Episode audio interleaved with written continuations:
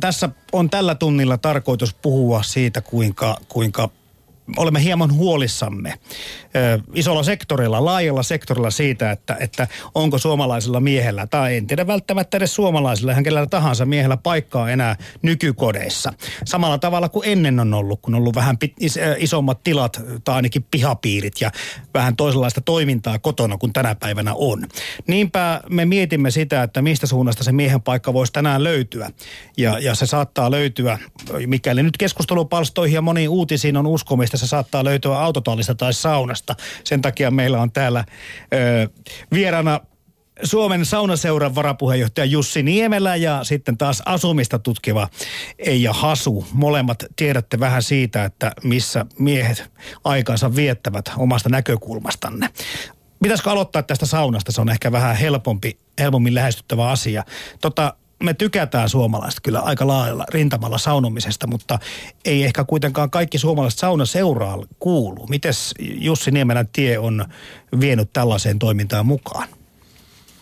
Hyvä kysymys.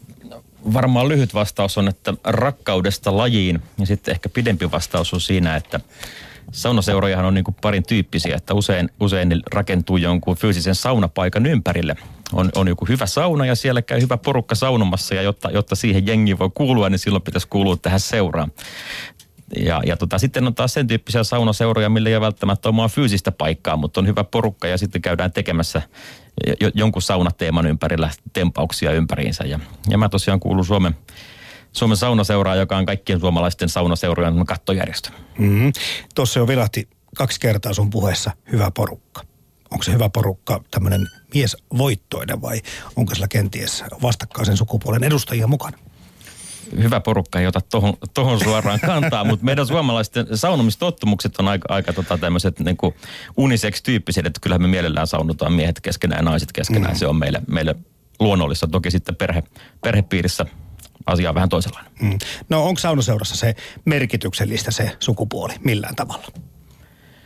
No saunaseurassakin äh, miehet ja naiset kylpee erikseen ja mm-hmm. saunaseura melkein 80-vuotisen historian aikana on käyty koko ajan keskustelua siitä, että montako päivää ja tuntia saunavuoroa naisille ja montako miehille ja toisaalta mikään sopiva löylymäärä. Että aina kun näistä asioista puhutaan, niin silloin tiedetään, että kaikki on hyviä, ollaan perimmäisten asioiden äärellä. No onko se tota, sillä tavalla jotenkin eri, poikkeako se millä tavalla? Jos teillä on nyt vaikka kaksi vuoroa peräkkäin, kolme tuntia ja kolme tuntia, ja sitä seuraa ulkopuolinen, niin onko siinä mitään semmoisia kulttuurisia eroja, kun naiset menee keskenään ja miehet menee keskenään saunaan? No me tehdään näitä juttuja eri päivinä ja yleensä siellä ei samat ihmiset ole silloin seuraamassa. Että täytyy sanoa, että harmillisen vähän on Et sä kuullut mitään juttuja? Itse naisten vuorolla saunuttua, mutta oon mä, oon mä kyllä kuullut juttuja, joo, ja että eri, erilaisia tapoja tuntuu olevan siinä, että paljonko löylyä laitetaan ja missä laitetaan ja, ja näin. Että, että kyllä mä oon kuullut, että nämä on, nämä on niin kuin rakentuneet vähän omiin suuntiinsa.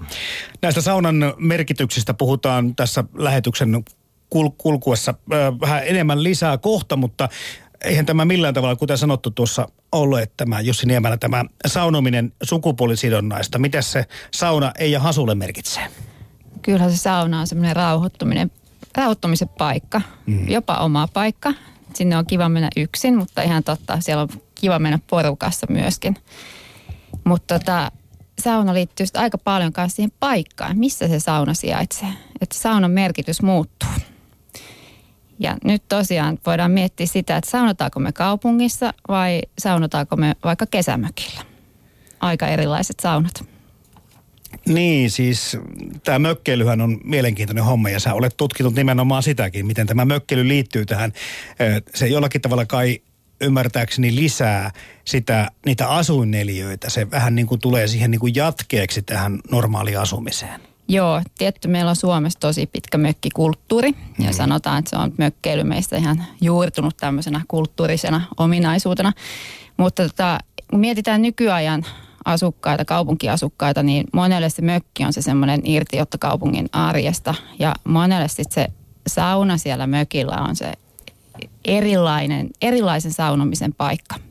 Ja siellä mennään kanssa ehkä vähän eri, eri kombolla saunomaan. Ja sen on itsekin muistaa, että silloin kun meillä vielä mökki oli, niin se oli ihana mennä suvun naisten kanssa esimerkiksi saunaan. Eihän semmoiseen kaupunkiasunnossa harvemminkaan tilaa. Mutta menittekö naiset keskenään saunaa lämmittämään?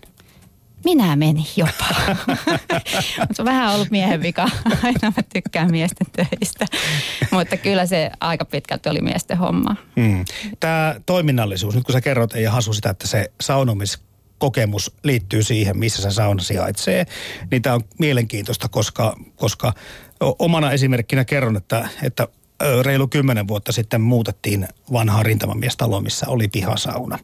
Ja sitten olosuhteiden pakosta se on nyt sitten purettu ja siihen on rakennettu kaksi omakotitaloa tilalle sille tontille, joka tarkoittaa, että meilläkin semmoinen pikkinen, pikkunen saunakoppi tai kuuma huone sijaitsee yhdessä tuota niin, niin, alakerran nurkkauksessa. Ei ole liikaa neliöitä, eikä muutenkaan nyt ihan samanlainen paikka kuin se aikaisemmin oli se iso pihasauna. Ja tämä kulttuuri musta tuntuu, että, että kun aina sähkökiuasta haukutaan, mä kutsun muuten sitä sähkökiusaksi, niin, tuota, niin, niin, niin se osittain myöskin liittyy siihen, että saunomisen niin kuin tapahtuma on niin kamalasti muuttunut.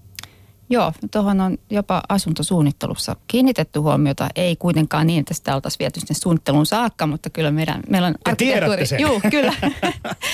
joo, ja tota niin, joo, että nimenomaan, kyllä se on tunnistettu, että saunalla on hyvin voimakas merkitys ja semmoinen jopa hengellinenkin vaikutus me, meihin suomalaisiin.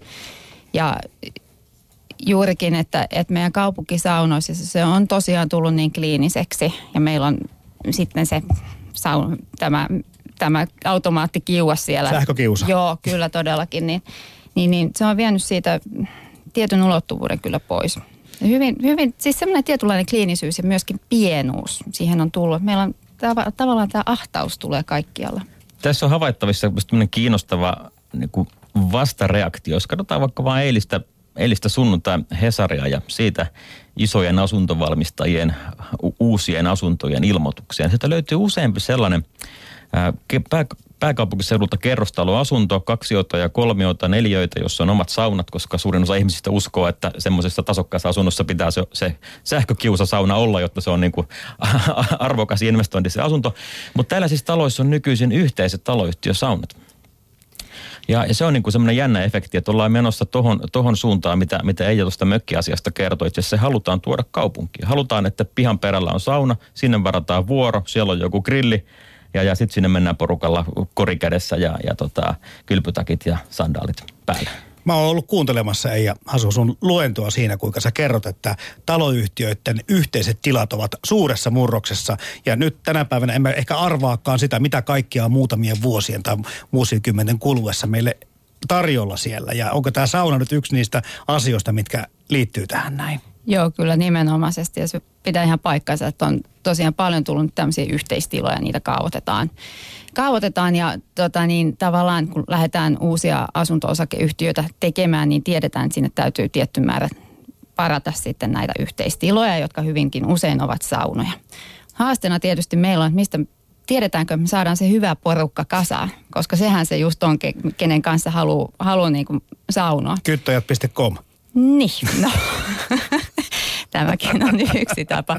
Tosiaan tota, meillä on nyt ollut tämmöinen townhouse-tutkimushanke ja just meillä on päättynyt siinä tämmöiset työpajat, missä asukkaat ja itse asiassa hyvinkin ahkerasti miehet osallistuivat näihin työpajoihin.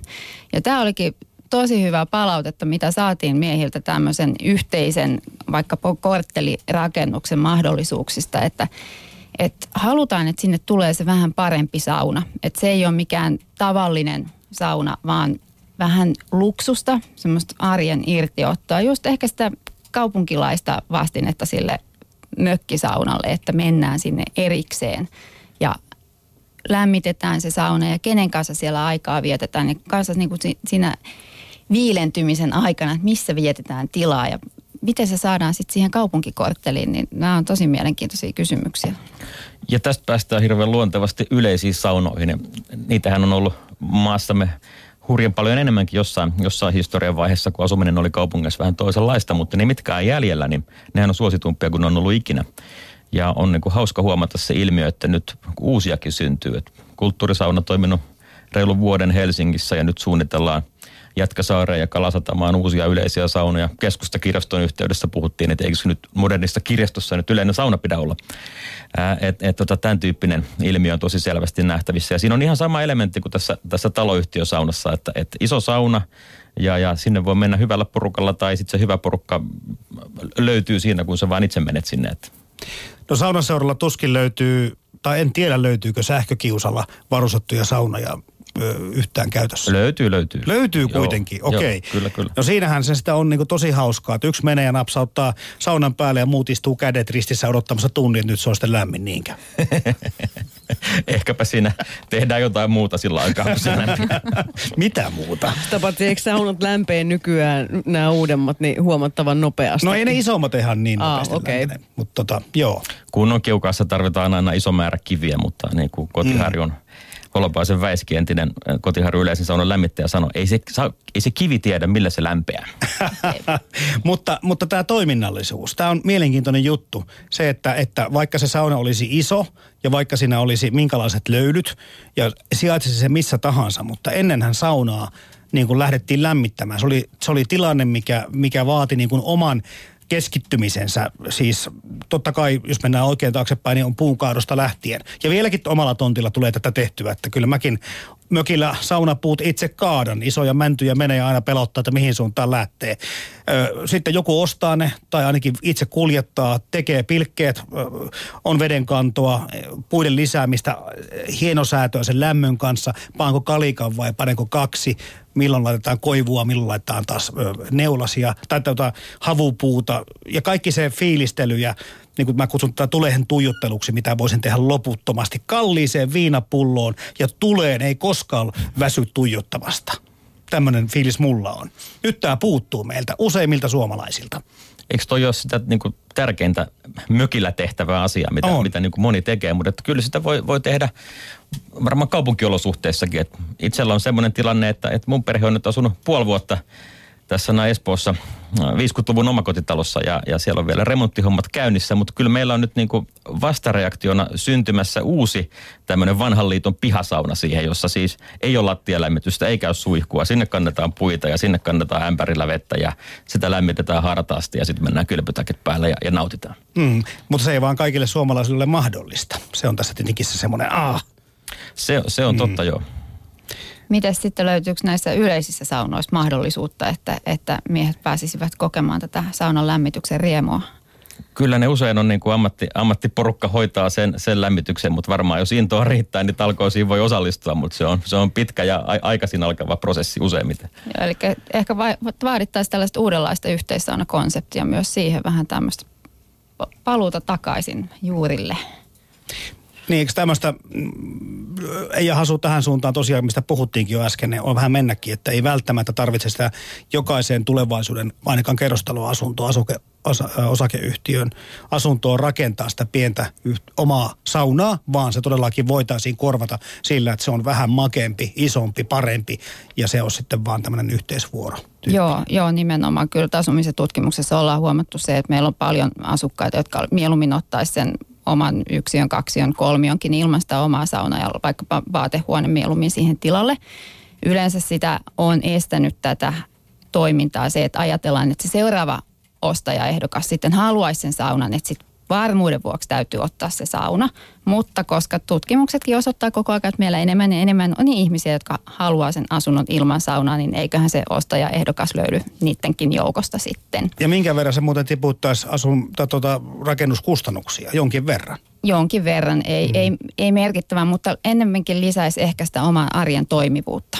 Mm. Että et saa oikeasti ne neliöt siihen käyttöön, mihin tarvitsee. Ja se on itse asiassa sellainen asia myös, mihin mi- miehetkin kiinnittävät huomiota, että miten ne neliöt arjessa toimii. Vaikka sanotaan, että se yleensä on naiset, mutta kyllä miehetkin kiinnittää huomiota.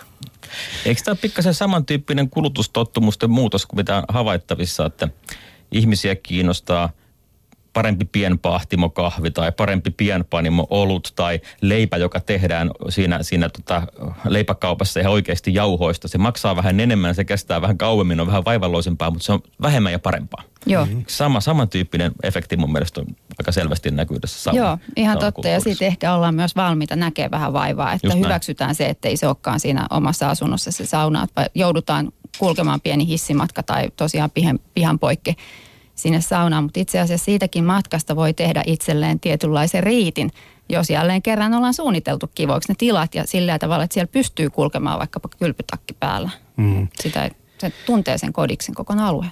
Mites tota, kun tämä mies ja sauna niin kuin esiintyy ehkä nyt sitten useammin samassa laussa kuin nainen ja sauna. Onko miehillä ja saunalla joku erityis, erityinen yhteys teidän mielestä? Varmasti on naisilla ja saunallakin erityinen yhteys, mutta mut kyllä mä miehenä ja suurena saunan ystävänä koen hyvinkin läheistä ja voimakasta yhteyttä. Se on, se on oma paikka. Mulle sauna on osa, osa itse asiassa niin arjen tasapainoa, koska tekee vaativaa, vaativaa työtä isossa yhtiössä ja toisaalta yrittää hoitaa parhaan kykyisen mukaan perheen isän velvollisuuksia, niin jossain kohtaa täytyy aina päästä niin kuin tasapainottamaan sitä ole, olemista, laskemaan kierroksia alas ja rauhoittumaan ja rentoutumaan ja joskus voi tavata jonkun kaverinkin. Mutta kyllä mulle sauna edustaa niin kuin sitä parhaimmillaan. Se, se on niin kuin, sillä pidetään arkea tasapainossa. Niin, siis tämä rauhan ominaisuus, se on aika tärkeä. Ja, ja mä tässä haen sitä, että onko se paikka todellakin meillä suomalaisilla miehillä, miksei totta kai naisillakin, että missä päästään, niin kuin, kuten sanoit tuossa, irti sitä arjesta, ehkä pois stressistä tai muuta, mutta onko sillä myöskin semmoinen tämä hengellisyys, mä ehkä käyttäisin termiä henkisyys Joo. mieluummin, niin, tota, niin. niin, niin tämmöisenä aspektina myöskin mä huomaan sen, että mä stressaannun kamalasti saunassa lasten mekkalasta en välttämättä kotona ole muuten, kun se meteli on niin muutenkin aivan infernaalista. Mutta se sauna jotenkin tuntuu, että tekisi mieli pitää se semmoisena niin alueena, että hei, voitteko kunnioittaa? Antakaa mulle saunarauha. Niinhän sitä sanotaan, että saunassa pitäisi käyttäytyä samalla tavalla kuin kirkossa, että olla rauhallisesti ja, ja tota, olla siinä hissuksessa. Ja siellä ei tarvitse olla kovin paljon valoa, koska siellä ei tarvitse nähdä mitään, mm-hmm. riittää kun vaan niin kuin käpertyy itseensä. Mutta että, kyllä niin kuin neljä- ja kuusivuotiaiden isänä niin tosi mielellään saunon, saunon lasten kanssa. Ja jos meidän lapset on käynyt kaikki yleiset saunat, mitä pääkaupunkiseudulta läpi löytyy, niin iloisesti tota, rymyämässä ja, ja, ja ja se, se toimii tosi positiivisesti, mutta kyllä siinä on semmoinen rauhoittumisen elementti selvästi. Niin. Merkkaako se naisille sama asiaa? Toki, toki mm. mutta yleensä nais, naiset saavat myös ne lapset mukaansa sinne saunaan. Että aika usein siitä tulee vähän semmoinen kodin työnteon jatke. Monta kertaa täällä katkera perheenäiti avautuu. mutta tota niin, täytyy siis sanoa, että kyllä se naisille toki on se oma, oma rauhoittumisen paikka myöskin. Ne teki, kun pääsee vaikka niiden omien ystäviensä kanssa sinne mm. saunaan. Että, että siinä sanoisin, että miesten ja naisten ero ei niin suuri ole. Mulla on itsellä semmoinen viikkorutiini, että kun, kun tota perjantai-iltapäivällä on sitten, sitten tota, joskus siellä viiden, kuuden paikkeilla työviikko toivottavasti täynnä, niin lähden sen jälkeen noin kolmeksi tunniksi tuonne saunaseura savusaunoihin ja mereen uimaan siinä ja on siellä ihan rauhassa. Ehkä tapaa jonkun kaverin, ehkä en yleensä en ole sopinut etukäteen mitään. Ja sitten tota, sauna menee yhdeksän aikaa kiinni, niin sitten rauhallisena miehenä palaan kotiin. Aloitan viikonlopun vieton. Ja joskus kun on käynyt niin, että on ollut jotain ja sitten on jäänyt tämä rutiini välistä, niin sitten vaimo sanoo lauantaina siinä iltapäivällä, että pitäisiköhän Isin nyt lähtee saunaan. Kuulostaa vähän siltä. Viisas vaimo. niin, hei niin. Joo, tähän liittyen siis ohjelmahan on miesten tunti ja lähetysikkunassamme osoitteessa yle.fi kautta puhekeskustelua käydään. Ja osa naisista täällä on sitten vähän katkerana kyselemässä kuitenkin, että olisi kiva tietää, että mitkä ne naisten vastaavat paikat. Keittiö ja olohuone ei ole mitään rentoutumisalueita, vaan niissä tehdään työtä. Ja tämmöinen miesluola, man cave, voisi sitten vaan sitä rentoutumista varten, miestä varten, niin missä on se naisten samanlainen paikka? mutta eikö se kuitenkin niin, että nainen aika usein hallinnoi sitä kotia? Kuinka paljon Jussi on saanut esimerkiksi sisustaa teillä? Kyllä me hyvää dialogia käy, kä, okay. käydään, käydään ka, kaapin paikoista ja kyllä, mulla aika voimakkaita mielipiteitä taitaa näissä, näissä asioissa olla. Mutta mut vielä tuohon rentoutumisnäkökulmaan, että jos mietitään näitä muita miesten paikkoja, tämmöisiä autotalleja tai muita nikkarointiverstaita mahdollisesti, niin e, eihän se niinku puhtaasta niin kuin rentoutumista. Ihan se useinkaan niin kuin löhötuolialuetta ole, vaan, vaan tota siellä niin kuin puuhastellaan jotakin. Siellä mm-hmm. tehdään jotakin pientä hyödyllistä. Vähän niin kuin saunan lämmittäminen on hyödyllistä tekemistä, johon ei liity semmoinen niin kuin useinkaan semmoinen suoranainen paine, että nyt nopeammin, tehokkaammin, kovempaa, vaan, vaan tehdään merkityksellistä hommaa rauhassa ja, ja sillä lailla niin kuin palaudutaan muusta maailmanmenosta. Onko naisella sitten kenties se kukkapenkki siellä pihamaalla tai parvekkeella? No kyllä nimenomaan, että aika usein mitä meillä että asumisen tutkimuksen aineistosta tulee, niin naisilla on parveke tai piha on se oma, oma paikka ja miehellä sitten se grillinurkkaus taas sen siellä pihalla. Niin tässä, kun tämmöistä asioita puhutaan, niin tulee semmoinen ö, niin kuin olo heti, että, että naiset tarvitsevat oman tilansa ja miehet tarvitsevat oman tilansa ja lapsetkin ehkä tarvitsevat oman tilansa, mutta, mutta perus, mihinkä se muuten perustuu? Onko se vaan semmoinen, että, että se on vaan hyvä, että ihminen saa hetken olla niin kuin itsekseen? Joo, kyllä me tarvitaan omien akkujen latautumiseen ja kaiken tämä maailmasta tulee niin paljon koko ajan tietoa ja muuta meihin. Me tarvitaan tilaa myös palautua ja käsitellä tätä. Ja me tarvitaan myöskin sitä yksinolon tilaa, mikä aika usein unohdetaan sitten. Kun mietitään perhe, joo, perheelle on kaikista paras semmoinen yksitasoinen ö, ratkaisu, missä kaikki on helposti yhdessä. Mutta itse asiassa moni mies on sanonut, että kyllä se avioero olisi tullut, jos ei sitä mökkiä olisi, minne ei pääsisi välillä pakoon esimerkiksi, tai sitten se pihasauna. Et sitä tai kaipaa... toinen kerros. Niin, nimenomaan. Että kyllä se monta kertaa se kaksikerroksisuus on ihan hyvä asia. Mä otan tähän siterauksen. Rintamamies taloja väitöskirjassaan käsitellyt filosofian tohtori Kirsi Saarikangas tulkitsi 1950-luvun talon pääkerroksen plaanin, keskusmuurin ja keittiön – eli naisen elämänpiirin ympärille rakentumeeksi. Sitten onneksi kuitenkin monessa talossa oli kellari ja ulkorakennus, että sitä elinpiiriä pohdittiin ehkä muidenkin kuin naisen näkökulmasta, mutta onko tämmöinen ajattelu, tämä on Sari, arkkitehti Sari Viertiön mies rintamamiestalossa määrittelyä, niin onko tämä miten ei hasu tämmöistä niin kuin tunnettua historiaa? Onko tämä kaikkia tun- allekirjoittama fakta? Joo, kyllä se tavallaan on ja siihen, niin kuin siitä me olemme sitten asuntosuunnitteluakin jatkaneet eteenpäin ja nykyään taas sitten se pitkälti kietoutuu avokeittiön, ruokailutilan ja olohuoneen ympärille. Eli ihan valtavasti ei ehkä ole lähtökohta muuttunut vai onko? Ei valtavasti muuttunut, paitsi että se oma tilahan se on niin kuin oikeastaan poistunut meiltä. Me avataan koko ajan meidän elämäämme muille.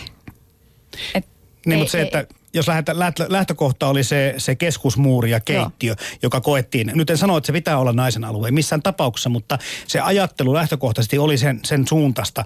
Nythän miehet viihtyy ihan hyvin keittiössä tänäkin päivänä, Kyllä. mutta se, että, että niin kuin sanoit tuossa äsken jo, huo, tärkeä huomio, he ovat siellä ehkä molemmat ainakin niin kuin näkyvissä ja, ja kaikki on toisessa seurassa. Kyllä, koko aika. Ja sitten mm. se poika ehkä pelaa pelikonsolia siinä olohuoneen sohvalla, ehkä isä kanssa välillä siinä mukana.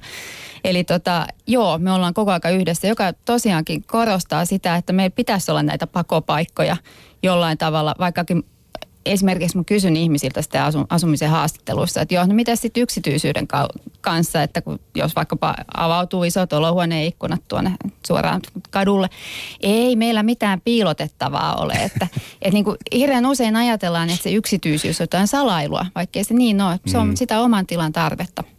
Ja justiinsakin kun mietitään tätä nykyajan asumista, niin moni valittaa sitä, että kun tullaan saunasta ulos, siitä pukuhuoneesta, niin saatat tulla semmoiseen hallitilaan, joka just avautuu korkeiden ikkunoiden kautta suoraan sinne kadulle. Eli tavallaan siitä saunastakin, saunomisestakin on tullut, tullut ja kodissa liikkumisesta niin tullut jotain semmoista, jota täytyy aika miettiä, että miltä se näyttää ulospäin. Kylpytakin valinta on siis tärkeä. Kyllä, erittäin. ja, mutta, mutta totta on se, että, että, että aikaisemmin tuntui, että näissä taloissa oli paljon pieniä huoneita ja pieniä soppeja. Nythän nämä on pikkuhiljaa aukenemassa isommaksi ja isommaksi yhteisiksi tiloiksi. Ja tämmöisiä loft-tyyppisiä juttujahan aika ajoin aina niin kuin kovin, kovinkin ihaillaan. Että. Kyllä, joo. Joskin sitten no, myös uskomme siihen, että makuuhuone on niin kuin nukkumista varten. Että sinnehän se taas muistuttaa siitä, että missä meillä on sitten tilaa muulle tekemiselle, joka ei ole sitä olohuonekeittiökamaa. Kuunnellaanko tässä välissä, mitä miettii miehen omasta tilasta muusikko Jarkko Martikainen? Hän on nimittäin pari kertaa tätä puheessaan pohtinut ja pähkinyt, että onko auto suurin piirtein ainut paikka, missä mies voi tänä päivänä yksin olla? Silloin kun mä olin pieni poika, niin isäukko ilmoitti sen niin, että, että hänkin asuu täällä. Myös hänellä on oikeus yksityisyyteen, omaan rauhaansa ja että hänelle täytyy taata sellainen tai hänestä tulee aika pahan tuurinen mies, mm. jos, jos sitä ei taata. Ja mä ymmärrän häntä hyvin. Ymmärrän edelleen, ymmärsin silloin ja ymmärrän nyt.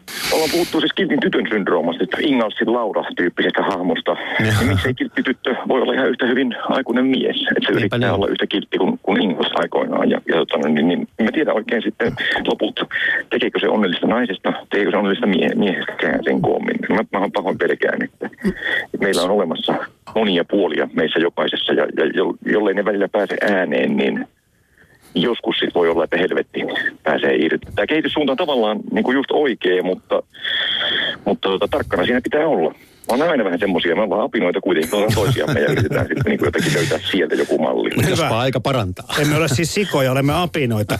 Muusikko Jarkko Martikainen, voisin kuvitella, voisin kuvitella, että sun alalla toimivalla ihmisellä on ö, oma paikkansa, oma niin kuin, todella fyysinenkin paikkansa, jos on se On. myöskin tilaa ajatella. Missä on Jarkko Martikaisen paikka? Ihan mökissä. Siinä on mun oma semmoinen täysin itseni määrittämä ja, ja sisustama. Ja, ja kaikin tavoin siis niin kuin mulle varattu. Ja sinne ei ole kukaan tullut niin kuin sormella osoittelemaan, mitä pitäisi Siinä tehdä. ei tule sekoilemaan tietenkään. Se sanon, niin sillä täytyy mulla on joku, joku mieheyden minussa. Tämmöinen muodikas sana kuin man cave on nykyään esitetty monissa Siinä- naisten Kai se on lehdissä. sellainen sitten. Niin. Niin. Kai se on sellainen, mä mietin sitä monta kertaa, että se on tavallaan siis niin kuin myös kaikilta vaateilta vapaa. Että siellä, mä en tule ajatelleeksi itse asiassa kovin usein sitä, että, että mitä hän radiot soittaa tai, tai mitä hän ihmiset ajattelevat, jos kirjoittaa tämmöisen lauseen. Että, että yleensä niin kuin, mä onnistun jopa tekemään sitä kun niin sanotusti tuotan sisältöä, niin kuin tämä moderni termi kuuluu, niin, niin, niin onnistun tekemään sitä niin, että et, et keskityn siihen tekemisen sisältöön. Jos joku astuu ulos, avaa oven ja astuu ulos taas maailmaan, missä näkee jotain muutakin kuin, kuin tota oman kynänsä jäljen, niin silloin tietysti saattaa tulla epäilyksiä sitten jo, että, mm. että, että ku- kuinkahan siihen se suhtaudutaan. Mutta tota, mut niin kauan kun, kun siinä jonkinlaisessa luolassaan on, niin, niin, niin yleensä on aika tyytyväinen. Ja mä oon aina viihtynyt sitä, paitsi muutenkin mä oon, me ollaan eletty semmoinen elämä, mun vanhempien kanssa muutettiin paljon heidän töittensä perässä, niin mä totuin olemaan yksin. Mä viihdyn aika hyvin yksinäni ja mun työni tietysti vaatiikin tietyn määrän yksinäisyyttä, ei sille voi minkään. Ennen kuin lähdet murjottamaan yksin pihamökkisi, Jarkko Martikainen, ke- kerro vielä, että riittääkö joskus niin kuin tämmöinen henkinen yksinäisyys? Kuulokkeet päähän ja, ja sitten rahina levy soimaan, että, että pystyy niin kuin edes henkisesti siirtymään jonnekin muualle, jos ei pääse muuten karkuun. Kyllä mä uskon tämmöiseen seniläiseen malliin, mutta sitä pitää vähän harjoitella. Siis me ollaan sen kaltaisia vähän levottomia. Meille on asetettu kaikenlaisia vaateita aika nuorena. Että pitäisi niin kuin olla aika toimelias. Ja, ja, ja toihan vaatii nimenomaan sen käänteisen suhtautumisen. Että et, siis missään tapauksessa ei saa olla toimelias eikä sählätä, vaan pitää katsoa itteensä. Vaikka nyt on se levymeditaation kautta ja, ja ihan helppoahan se ei ole, mutta, mutta kyllähän ne, jotka siinä on niin kuin mestaritasolla, niin nehän pystyy keskittymään vaikka niin kuin känni junassakin, yö, yökänni junassa itteensä ja omia ajatuksinsa ja kes- hakemaan oman rauhansa siitä, vaikka muut melskaa ja oksentelee ympärillä. Että ei, se, ei se mahdotonta ole, mutta, mutta se sitten vaatii jo ihan sitten semmoisen niin harjoittelun tien. Pitää mennä kirjastoon näitä kirjoja. Puheen päivä.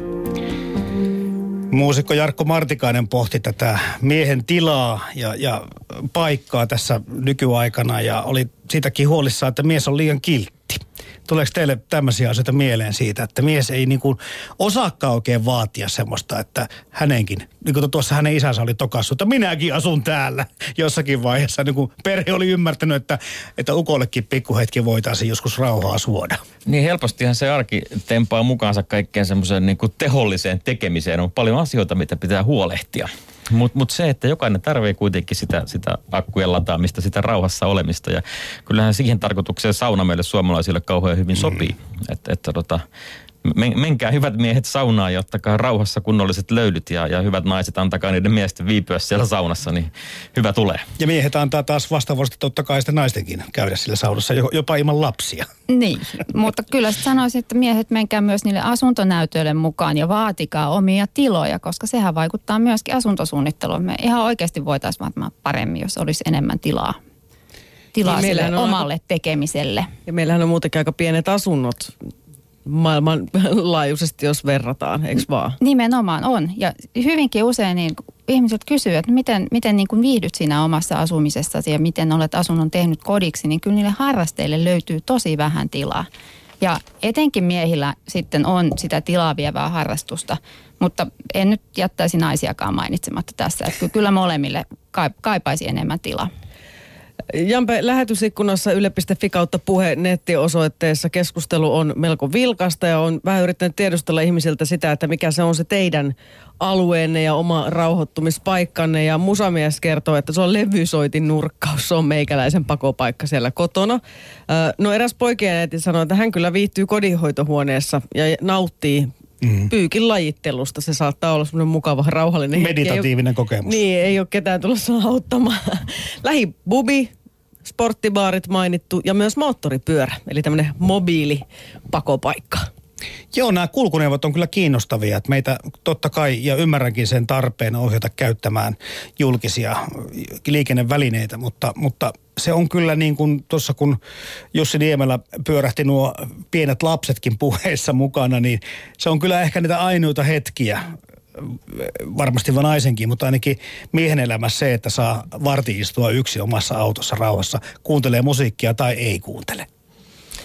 Joo, ky- ky- kyllä, ennen vai jälkeen päiväkodista hakemisen, että miten, miten se itse kellekin meillä menee. Mutta tota vielä niin pienten lasten kanssa saunomisesta, niin mä oon itse huomannut sen, sen tyyppisen homman toimivan hirveän hyvin, että, että kun ää, pienet lapsethan ei voi missään nimessä olla yhtä kauan ylälauteella kuin, mm. tai edes keskilauteella kuin aikuiset voi. Ja, ja siinä on hirveän tärkeää, että lapset pystyy itse säätelemään sitä sen mukaan, mitä heistä itsestä tuntuu niin, niin kiuluvettä, jota he voivat, sopivaa vettä, jota he voivat loiskutella ja, ja jäähdytellä siinä hieman. Ja sitten sellainen, sellainen ovi, jonka he pystyvät itse avaamaan ja sulkemaan. Että lapset voi itse kulkea sisään ja ulos sitä vauhtia, kun he haluavat. Ja, ja tä, tä, kun silloin kun tämä toteutuu, niin voidaan olla montakin tuntia saunassa ja se on itse asiassa kaikille ihan, ihan niin kuin rauhoittava kokemus. No löylyt sinä ei kyllä toteudu, jos se ovi on koko ajan auki. Ei se koko ajan auki. Kato, kyllä ne ymmärtää, että, että tota, välillä ulos ja välillä sisään. Jussi Niemelä, selvästikin sulla on tämmöinen kyky sulkea ikään kuin joku semmoinen luukku sun päästä, että sua ei ne ulkopuoliset häiriötekijät niinku rassaa. Mä huomaan, että mua ne monta kertaa ja tosi paljon. Sitä pitää tehdä vaan enemmän. Kyllä se tasapaino siitä, siitä sitten, sitten löytyy. Mutta mitäs mieltä te olitte tuosta tosta Jarkko Martikaisen mainitsemasta vaateilta vapaa-alue? Ja sauna on varmasti vähän samanlainen asia. En tiedä, tullaanko autotalliin sitten neuvomaan, että tuota puista pannun alusta voisit tuota oikasta tuosta pikkusen. Aika harvoin tuskin sinäkään. Sekin on ehkä vähän sillä tavalla vaateilta vapaata aluetta. Se on nyt kuin terapeuttista tekemistä. Tuossa mainittiin tuolla nettipalautteessa se jonkun perheenäidin kodinhoitohuone, niin voi ajatella, että ehkä hänelle se pyykinlajittelu on sama juttu kuin saunan lämmittäminen jollekin toiselle, että mm. tekee jotakin hyödyllistä, jota voi tehdä omaan tahtiin semmoisena hetkenä, kun se itselle sopii. Mm. Mutta myöskin se hyödyttömyys on sitten yksi asia, että olla tekemättä mitään. Ja, ja kaikkien on varmaan ihan tässäkin ajassa jotenkin tuntuisi niin suositeltavaa ihan vähän pysähtyä ja perehtyä myöskin niihin omiin ajatuksiinsa. Joo, siihen me kaivataan yleensä sitä omaa tilaa. Sitten oli mm. se sitten oma, oma auto tai se skootteri, taikka tota niin, me otamme jokin, kuka, jokainen oman, oman tilamme, mitä me otamme, mutta että tosiaan kun miettii sitä kotiakin vaateilta vapaana alueena, niin yleensä se toteutuu silloin, kun sitä saa tehdä vähän oman makunsa mukaan ja niitä, niin kuin omien tarpeittensa mukaan. Justiin, että onko se sitten joku harrastus, onko se sitten kodinhoitohuone, joka sieltä täytyy löytyä kaikista asunnoistahan. Sitäkään ei nykyään löydy. Eli tota, meidän pitäisi niin kuin kuunnella myös meidän sisintämme vähän enempi ja olla vähän vaativampia. Justiin, että me löydetään se meidän oikea asunto, joka sitten tulee kodiksi ja vaikkapa se mökki. Niin, pelkästään miehet on kilttejä, kun ne eivät vaadi itselleen omaa tilaa ja omaa paikkaa, vaan se me suomalaiset olemme niin kuin tuossakin kuluttajina, ja Hasu viittaa siihen, että me emme vaadi myöskään asumiselta ehkä niin paljon kuin meidän pitäisi vaatia. Ihan totta. Mm. Kyllä me aika mennään semmoisen yleisen, yleisen tota, niin kuin konservatiivisen bulkkituotannon mukaan. Että. Hyötynäkökulma, pakolliset asiat ensin.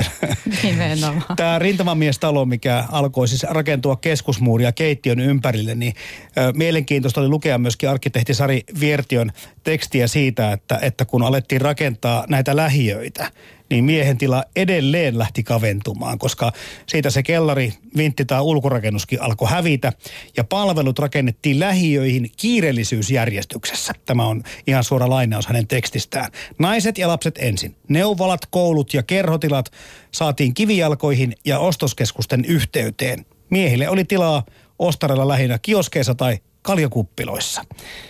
Eli ei tässä nyt niin kuin kaiken kaikkiaan tunnu siltä, että tätä asiaa, tätä miehen tilaa tai paikkaa olisi kovin paljon kyllä otettu milloinkaan huomioon. Joo, eikö se noin lähiaikaan, niin se oli tosiaan, että siellä oli se hiekkalaatikkokulttuuri, että naisten paikka löytyi sieltä lasten kanssa ulkoa ja miehe, miehillä se tila oli sitten, että matkalla töihin oikeastaan, että se työpaikka oli se oma, oma alue. Ilmakos siellä viihdyttiinkin sitten pitkään jossain vaiheessa. Mm. Kyllä, tai sitten siellä pubissa.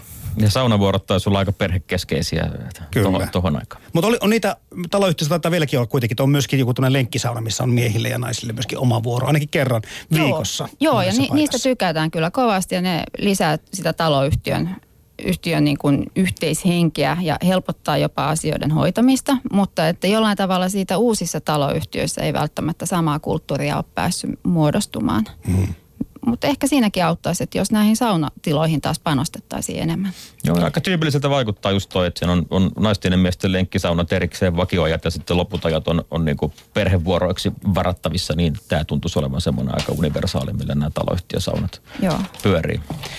Mutta näissä uusissa taloyhtiöissä tai uudehkoissa, niin on ainakin tällä asuinalueella, missä itse on, niin on mahdollisuus myös esimerkiksi vuokrata verstasta tai siis varata, ei se maksaa edes mitään, niin siellä kyllä monet nikkaroi miehet ja naiset monenlaista.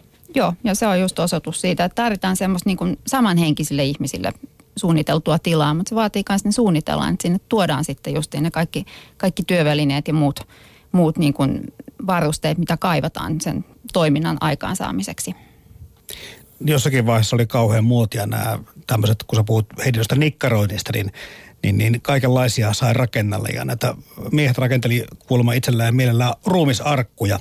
Ne tuota, oli kaikki loppuun myyty tai varattu ne tilat aina, tai ne paikat, missä, missä sai niinku rakennella itse.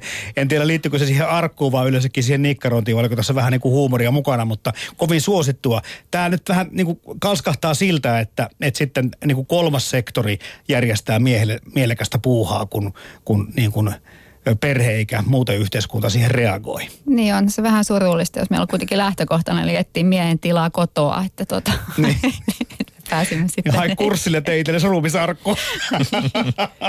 Joo, mutta sen verran mä oon huomannut tässä meidän taloyhtiön verstaassa esimerkiksi, että tämä nikkarointi voi olla myös vaikka oman purjelaudan tai näiden tämmöisten mm. urheiluvälineiden kunnostamista tai jotain vastaavaa, että ei se aina välttämättä vaadi sitä naulaa ja vasaraa. Jussi Niemelä, kun sä kuulut saunaseuraan, niin voisin kuvitella, että sä et lähde hirveän paljon muualta hakemaan sitä omaa tilaa, omaa aikaa, omaa paikkaa. Mutta onko sulla muita sellaisia ö, paikkoja, missä sä olet itsesi kanssa yksin ikään kuin, tai ajatustasi kanssa yksin kuin se sauna ja saunaan liittyvät riitit?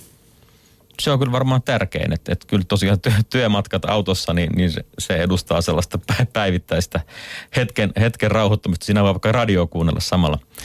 Ää, ää, mutta että kyllä sitten tämä saunaan liittyvät, saunoja missä mä käyn on, on niin kuin paljonkin ja monenlaisia ja monissa paikoissa, mutta että kyllä niihin kaikkiin liittyvät asiat on mulle niin kuin tärkeimmät. Et sitten tietysti kotona, kotona nyt remontin keskellä kovasti odottelen, että työhuone ja autotalli tulisi siihen kuntoon, että niissä voisi omiansa puuhailla. Teetkö itse muuten remonttia?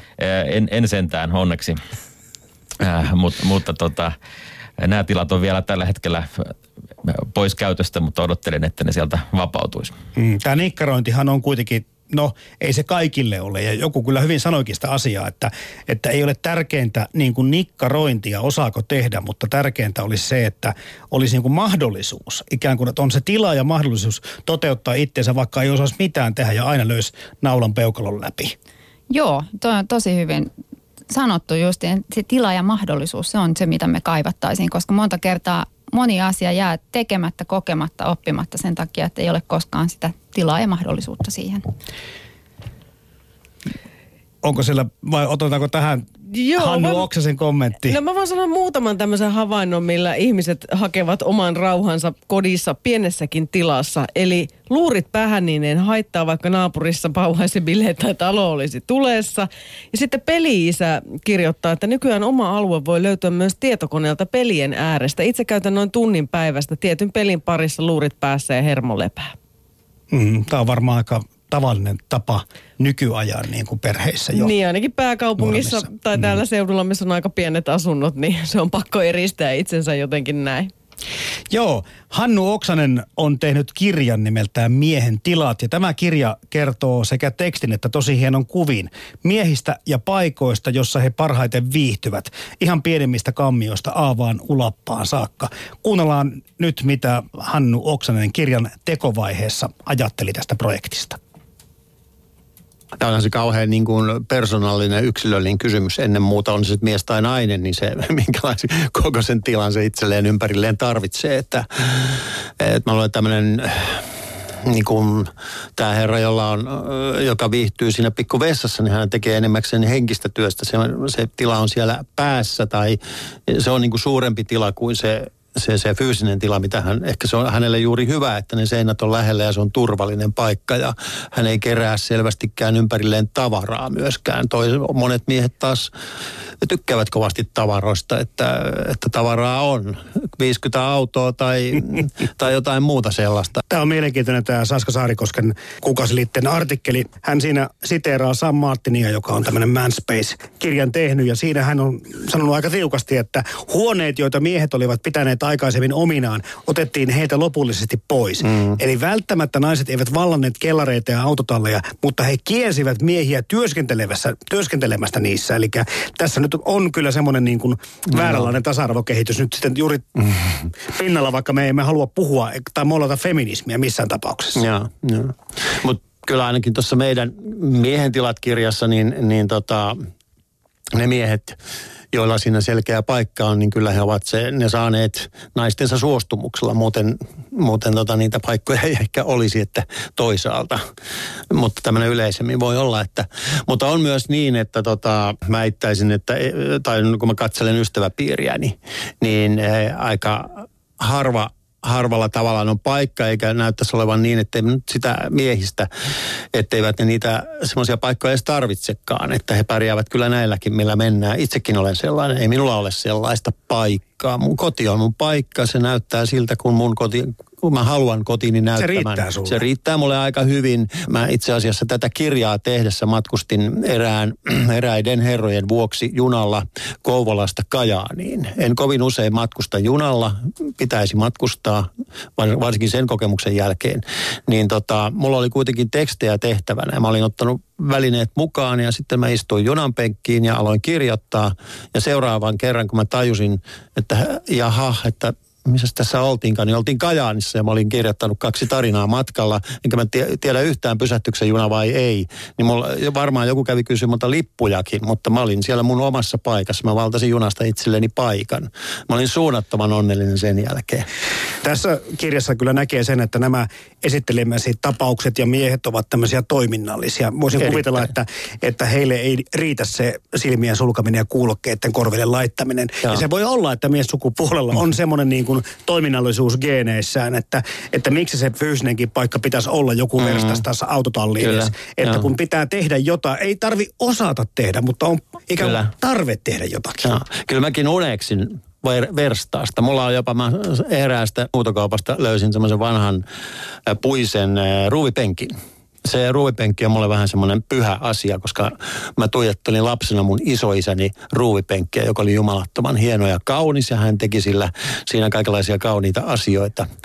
Ja tota, mun piti ehdottomasti saada samanlainen, että kyllä mä sen nyt vielä johonkin väsään panen pystyyn ja veistän puukolla peukalooni siellä. Näin kertoi Miehen tilat kirjan tehnyt Hannu Oksanen. Tämä Hannu Oksasenkin koko haastelu löytyy Yle Areenasta, kuten tämä Miesten tuntikin muutaman tunnin kuluttua. Kaikkihan sinne laitetaan sekä TV- että radiopuolelta. Me jatketaan täällä vieraamme, vieraademme kanssa Jussi Niemelä Saunaseurasta, Suomen Saunaseurasta ja, ja Hasu taas tutkit tätä asumista ja mökkikulttuurikin sulla mukana tässä asiassa pyörii. Tässä nyt muutama huomio tuosta ö, Hannu Oksasen puheesta. Joillekin ihmisille riittää se, se tiedättekö, että se ottaa henkisesti sen oman tilansa. Ei tarvitse välttämättä paikkaa. Mutta, mutta mä en tiedä, tässä voi olla, että on yksilölliset erot on paljon suurempia kuin ne sukupuoleen sidotut erot. Mutta, mutta tunnistatteko te itse sen, että se kirja tai elokuva tai, tai musiikin kuuntelu voisi olla teille se, millä te voitte irtaantua silloin, kun tuntuu siltä, että nyt on pakko saada hetki huokasta? Kyllähän se ehdottomasti, että esimerkiksi hyvä kirja, niin sitä su, su, tuntee suunnatonta surua itse asiassa, kun se kirja loppuu, kun tavallaan menettää sen oman paikan, sen, se mihin, mihin on voinut paeta, jonka on tiennyt aina, kun sen kirja ottanut e-, esiin, että, että taas mä pääsen sinne ihanaan, ihanaan mielentilaan. Ja sitten kun se on loppu, niin sitten se on ohi ja kestää taas aikansa ennen kuin löytää vastaavan. Että silloin kun löytää jonkun oikein, oikein hyvän kappaleen tai kirjan, niin kyllä se toimii. Jussi. Niin, oma tila tarvitaan, mutta to, lopun perin niin eikö kysyä kuitenkin niin kuin mielentilasta, että, että tota, se auttaa, jos sulla on se lemmikki kammio, mihin sä voit vetäytyä tekemään niitä omia puuhia, mutta toisaalta niin sehän voi olla, että luurit päähän ja, ja joku, joku muu kirja käteen tai musiikki soimaan tai, tai mikä vaan, saun, saunaan meneminen, mutta ei se välttämättä sitä tietyn tyyppistä paikkaa vaadi, mutta se mm. vaatii sen ajatuksen, että nyt, nyt mä saan olla, nyt multa ei hetkeä mitään vaadita. No harrastukset totta kai ovat monelle ihmiselle niitä tärkeitä asioita, mitä kautta sitä omaa aikaa pystyy ottamaan. Ja me puhutaan miehen harrastuksesta tai harrastamisesta omassa teemalähetyksessään joidenkin viikkojen kuluttua, että ei mennä tarkkaan siihen, mutta täällä oli, huomasin vaan, ö, täällä lähetysikkunassamme maininta lemmikkieläimet. Niin, koira ja metsä, siitä saa sitä mm. omaa aikaa. Se on, jotenkin tuntuu, että, että no koirathan on, tai monetkin lemmikkieläimet, hyvin terapeuttisia kokemuksia ihmisille, jotka niitä omistavat. Voisin kuvitella helpostikin sen, että, että otan tästä nyt sitten mustin ja lähden heittämään tunnin lenkin tuonne pusikkoon ja heti tulee semmoinen olo, että tässä jo on niin kuin jotain muuta kuin sitä normiarkea ja varmaan sillä ajatuskin pikkusen vaeltelee eri tavalla. Ja silloin ei ainakaan dedikoitua huonetta tarvita tähän tarkoitukseen, että silloin se tila laajenee. Mm. Joo, näin on. Ja kyllä monelle sitten, kun lähdetään vaikka koiran kanssa metsään, niin se on se meidän suomalaisten yhdenlainen kirkko, mm. tuo metsä. Että et siellä on niin kuin omassa rauhassa. Tosin asuntosuunnittelun kannalta, niin jälleen kyllä ne lemmikkieläimetkin tarvitsevat huomioon siihen, että, että koiran omistajallekin on omat tarpeensa. Niin ja Suomessa no länsimaissa yleensäkin ottaen lemmikkieläinten määrät on tosi suuria ja en tiedä minkä verran sitten, jos ei miehe, miestä oteta huomioon asuntosuunnittelussa, niin otetaanko lemmikkieläimiäkään kovin tarkkaan? No eipä vielä, joo. joo ja mm. sama se on kaupunkisuunnittelussa, että aika vähän löytyy vielä koirapuistoja esimerkiksi. Se, mikä yhdistää nyt kun puhutaan saunasta ja tästä metsäkokemuksesta, niin molemmilla on tämmöinen ö, hyvin hoitava vaikutus varmasti ja, ja, ja tätä pyhyyttä tai henkisyyttä varmasti voidaan kokea molemmissa mestoissa. Tämä lyhytkin tai pienikin kuulemma luonto kokemus ö, parantaa aika paljon ja, ja mietin vaan tätä, että miten tämä otetaan sitten tulevaisuudessa. Sä ja Hasu maisema-arkkitehti kuitenkin olet, niin minkä verran tämmöisiä asioita puhutaan? Onko se pelkästään se, jotenkin tuntuu, että enemmänkin ne kovat arvot ja ne neliöt ja ne alueet halutaan hyvin mahdollisesti hyötykäyttöön mieluummin kuin se, että mietittäisiin ihmisten henkistä tilaa. Joo, kyllä se pitkälti näin menee ja ajatellaan ehkä, että sitä luontokokemusta voidaan sitten lähteä hakemaan kauempaa. Mm. Mutta tota, niin kyllähän se pitäisi olla meillä lähempänä ja että niin kuin tavallaan oman asunnon omasta asunnosta kävelymatkan päässä. Että meillä kaikilla, että koiran kanssa tai ilman koiraa, että meillä olisi mahdollisuus mennä johonkin hiljaiseen paikkaan siellä ja kaupunkialueelta ei kyllä paljon löydy hiljaisia paikkoja. Ei, ei, mm. näin se on. Että siinäkin mielessä sitten nämä kodin tilat tulee taas tärkeäksi, että me saadaan se hiljaisuus jostain, mm. koska sitä kaivataan. Ja se ehkä huomiona kanssa sitten tämmöisessä vanhassa rinamiestalossa, jossa oli niin kuin kakkosnelosen vahvuinen runko ja purua siellä alapäässä, yläpäässä tuskin mitään. Ja nyt kun sitten uudempaan taloon muhutti, niin, niin, niin todellakin ei kuulu liikenteen meteli ollenkaan. Kokemus on tosi omituinen siinä. Samalla tontilla olet ja ennen oli kauhea kohina ja nyt tuntuu, että kaikki on muuttunut tosi hiljasta. Ei kuulu liikenteen eikä minkäänlaisia hälyääniä ollenkaan. Että rakentamisen tämäkin puoli varmasti vaikuttaa siihen, että miltä, miten se ihminen reagoi siihen meteliin ja jatkuvaan taustahälyyn. Kyllä joo, ja toiset tietysti kaipaakin jopa sitä, että jotkut taas sanoo, että on pakko pitää kaupungissa sitä ikkunaa auki niin, että kuulee, että on osa kaupunkia.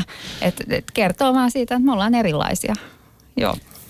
Tämä oli mahtava uutinen. Mä en tiedä minkä verran tota Jussi Niemelä olette tätä hehkuttaneet sitten. Oletteko nostaneet saunaseuran, Suomen saunaseuran nettisivuille ja minkä verran saunalautella puhuneet näistä ö, saunan terveysvaikutuksista. Tämä tutkimus, jossa seurattiin yli 2000 itäsuomalaista miestä yli 20 vuotta – eli aika kattava.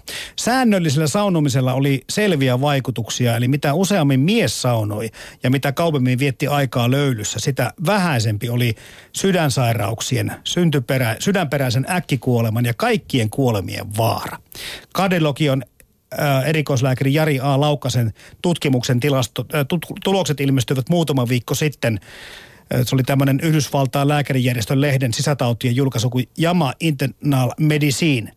Ja syitä siihen, miksi sauna näin vaikuttaa, ne ei selvinnyt tässä tutkimuksessa, mutta se, en mä nyt tiedä välttämättä halutaanko edes tarkkaan tietääkään, mutta se, että se ne uskomattomia oli ne tulokset siihen nähden, että oliko niin, että jos 6-7 kertaa viikossa saunoi, niin 60 prosenttia oli niin kuin epätodennäköisempää saada sydänkohtaus. Joo, ja tota, hieno, hieno tutkimus, tod- todella hieno tutkimus. Oli ilo, ilo lukea niitä, niitä tuloksia. Mutta että kyllä toi on niin kuin helppo uskoa ihan niin kuin näppituntumallakin, jos muistelee nyt minkälainen olo on, kun saunasta tulee ulos. Niin se on mm. aika hyvä. Ja mitä useammin ihmisellä sen tyyppinen olo on, niin kyllä se jo, jossakin on pakko näkyä ja tuntua. Ja, ja niinhän se tämä tutkimus sen sitten osoittaa, että, että tota, se syvä rentoutuminen ja, ja tota, rauhassa oleminen auttaa. Niin me suomalaiset emme varmasti voi ottaa kunniaa saunan keksimisestä, mutta ollaan me varmasti yksi niitä kumminkin kansakuntia, jotka on sen ottanut aika vahvasti omaan kulttuuriinsa. No joo, tämä on, tää on niinku hauska juttu, että usein ajatellaan, että no Suomessahan vaan saunotaan, että sitä voi kuriositeettina todeta, että Saksasta löytyy reilu 40 miljoonaa saunojaa. Mutta se on sitä pop, heidän populaatiosta vain puolet. Et Suomessa mennään kuitenkin niinku yli 90 prosentilla niin populaatiosta, jotka käy säännöllisesti saunassa. Et, et siinä mielessä niin me ollaan ihan ykköskansa maailmassa, ei, ei absoluuttisessa volyymissa, mutta siinä yleisyydessä ja siinä, että meillä sauna on osa arkea. Se on niin kuin normaali juttu. Tuossa oli just viime keväänä Liettuassa kansainvälinen saunakongressi ja siellä oli hyvin monta maata edustettuna joka puolelta ja kävi selvästi ilmi, että, että meillä se on aika normaali tämmöinen niin kuin kasu, kasuaali juttu. Käydään saunassa ja that's it. Ää, ja hyvin monessa muussa maassa saunaan meneminen on tämmöinen aktiivinen well-being juttu. Se on vähän niin kuin joogatunti tai joku pilates tai venyttely tai hieronta tai muu, että et, et, et se on niin kuin tämmöinen nyt poikkeuksellisen voimakkaasti hoidan omaa hyvinvointiani ja menen mm-hmm. saunaan. Niin Japanissakin siis tätä saunaa käytetään sydänpotilaiden jälkihoitoon. Eli lämmöllä tai lämmön vaihtelulla on varmasti monenlaisia terveysvaikutuksia, mutta totta kai tulee mieleen, mistä ollaan koko ajan puhuttu. Stressittömyys, kiirettömyys, rauhallisuus, hiljaisuus, nautinto. Ne on varmaan isoja asioita tässä, eikä pelkästään se lämpötilan vaihtelu, mikä, mikä sitä terveyttä meille antaa. Kyllä se on se kokonaisuus. Japani on tosiaan ki- kiinnostava saunamaa tässä äsken mainitussa äh, kongressissa. Japanin delegaatio oli 17 henkeä, mikä tarkoittaa, että, se oli niin kuin oikeastaan aika paljon. Ää, Japanin saunaihmiset on oikeastaan niin kuin ryhmä ää, arvovaltaisia saunan omistajia. Eli siellä, siellä ei ole enemmän autoja kuin saunoja, niin kuin meillä on. Ei vain enemmän saunoja kuin autoja, ää, vaan, vaan tota, jollain harvoilla ja valituilla onnekkailla on omat, omat saunat, mutta se kiinnostaa heitä ja sopii heidän siihen perinteiseen kylpyläkulttuuriin hyvin. Hmm, mä en tiedä sitä saunahistoriaakaan yritetty vähän jäljittää, mutta kun se on ilmeisestikin vähän joka puolella maailmaa jossakin vaiheessa pompsahtanut esille, että se on sitten niin jotenkin juurtunut tähän suomalaiseen, mutta tiedetäänkö sitä, minkä takia sauna sai sen jalansijan tällä, juuri täällä Suomessa niin voimakkaasti, koska naapurissa jo ei tarvitse mennä, no totta kai molemmissa paikoissa, lännessä ja idässäkin sitä tehdään tätä saunomista, mutta ei tällä volyymillä, kuten tuossa Jussi Niemelä sanoit. Niin, kyllähän se on hyöty näkökulmista lähtenyt tämä homma liikenteeseen, että peseytyminen, hygienia ja tämmöisiä kysymyksiä, nämä oli sata vuotta sitten varsin relevantteja haasteita hoidettaviksi. Ja sauna oli hirveän luonteva paikka siihen. Oli, siellä jopa synnytettiin, sehän oli Puhtain paikka, Joo. mitä taloudesta, taloudesta Kyllä. löytyi. Pestiin pyykit ja hoidettiin muutkin Ruumiit tärkeät ja- asiat. Niin, niin. Kyllä, mm, joo. Kyllä. Joo, mutta sitten miettii just niin suomalaista kesämökkikulttuuria saunan kanssa, niin sehän on sitä hyvinvointia parhaimmillaan, kun miettii sekä saunan että luonnon, luonnon tota, niin, hyvinvointivaikutuksia. Mutta siihen ei ole businessmies päässyt niin sitä wellness-etuliitettä lyömään eteen, että voisi rahastaa sillä. Kyllähän siinä monenlaista liiketoimintaa tuon ympärillä äh, rakentuu, mutta mä oon aina leikitellyt ajatuksella, että jos suomalainen sauna olisi ruotsalainen keksintö, niin koko maailma tietäisi siitä. Miten Eija Hasu, ootko törmännyt koskaan kesämökkiin, jossa ei olisi saunaa? Koska tiedän kuitenkin, että kaupunkiasunnoissahan semmoiset ei niin kovin innokkaat saunojat saattavat tehdä saunoistaan vaatekomeroita tai vaihtaa lauteiden tilalle kylpyammeen. Kyllä näin on, mutta täytyy sanoa, en ole, en ole törmännyt kesämökkiin ilman saunaa. Ja jos josko, jostain on puuttunut, niin kyllä se omistaja näkki semmoisen tehnyt sinne. Mutta jos tämmöinen jossain on, niin olisi kyllä kiinnostavaa tietää. että Kyllä. Onko siinä äkkiä tietoa? Joo. Ääri, Täällä ääritapaus. odotetaan. Joo, mä oon kertonut aina ul- ulkomaalaisille, kun mä oon yrittänyt selittää niille suomalaista saunasta, että, että täällä meillä Suomessa on semmoista, että meillä on paljon järviä ja kaikilla perheillä on melkein jossakin, jossakin vesistön rannalla kuin mökki. Ja jos tulet hyväksi ystäväksi suomalaisen kanssa, niin sut kutsutaan viikonlopuksi mökille. Ja sulta tullaan kysymään, että haluatko syödä lihaa vai kalaa, mutta kukaan ei kysy, että lämmitetäänkö sauna. Se on joka ilta lämmin. ja ja tota, tämähän on meille ihan normaali juttu, mutta onhan se aika hassua, mm. jos sitä katsoo pienen etäisyyden päästä vähän erilaisen kulttuurin laseilla. Mutta tulevaisuudessa ei hasu, maa ei tästä lisäänny, eikä Suomen pinta-alaa toivottavasti ainakaan sotien kautta hirveästi, niin ihmisiä kuitenkin tulee lisää ja, ja luontoa rasitetaan paljon. Mietin vaan sitä, että tulevaisuudessa ei varmasti ole mahdollista tämä tämmöinen ajatus utopia, että meillä kaikilla olisi vesistöjen äärellä oma mökkimme. Ei, eikä kaikki sitä halua, mutta mm. uskoisin, että toivoisin, että kaikissa taloyhtiöissä tulisi olemaan ne saunatilat ja monet muut harrastetilat, että sieltä sitten jokainen asukas löytäisi sen oman paikkansa, jos ei sitä omasta asunnosta löydy. Niin ja siis yhteiset mökit, vuokrattavat mökit, tällaiset Kimppamökit, näin, niin ne on kyllä, ihan, ihan kyllä. jees. Ei mulla ainakaan mitään muuta mökkiä kuin semmosia vaan. No se riittää varmasti, mutta onko se mökkeilyn tulevaisuus, näyttääkö se siltä, että se on kuitenkin suurin piirtein samanlainen, että se ei tästä nyt lähde muuttumaan? Joo, ei, ei, ei suinkaan ole niin, että, että kasvaisi urbaaneja sukupolvia, jotka eivät halua aikaansa viettää mökillä. Että kyllä ne lapsen lapset oppivat aina iso, isovanhemmiltaan tätä mökkikäyttäytymistä ja kyllä se mökkikulttuuri pysyy Suomessa. Toki muuttaa ehkä hieman muotoa, mutta kyllä mökkeily pysyy suomalaisena. Ja sen muista, mitä viimeksi kerroit, että, että se jokaiselle se oma mökki on se, että sen taso pitää olla suurin piirtein se, mitä itse koki omassa lapsuudessa. No pitkälti mm. näin justiin. Ja halutaan sitten kanssa sitä eroa tähän arkipäivään, että sekin on Eli mun johtopäätös on se, että tulevaisuudessa mökeillä on sitten sähkösaunat, koska ne on sitten tottuneet ne lapset jo siihen. Toivottavasti näin ei käy.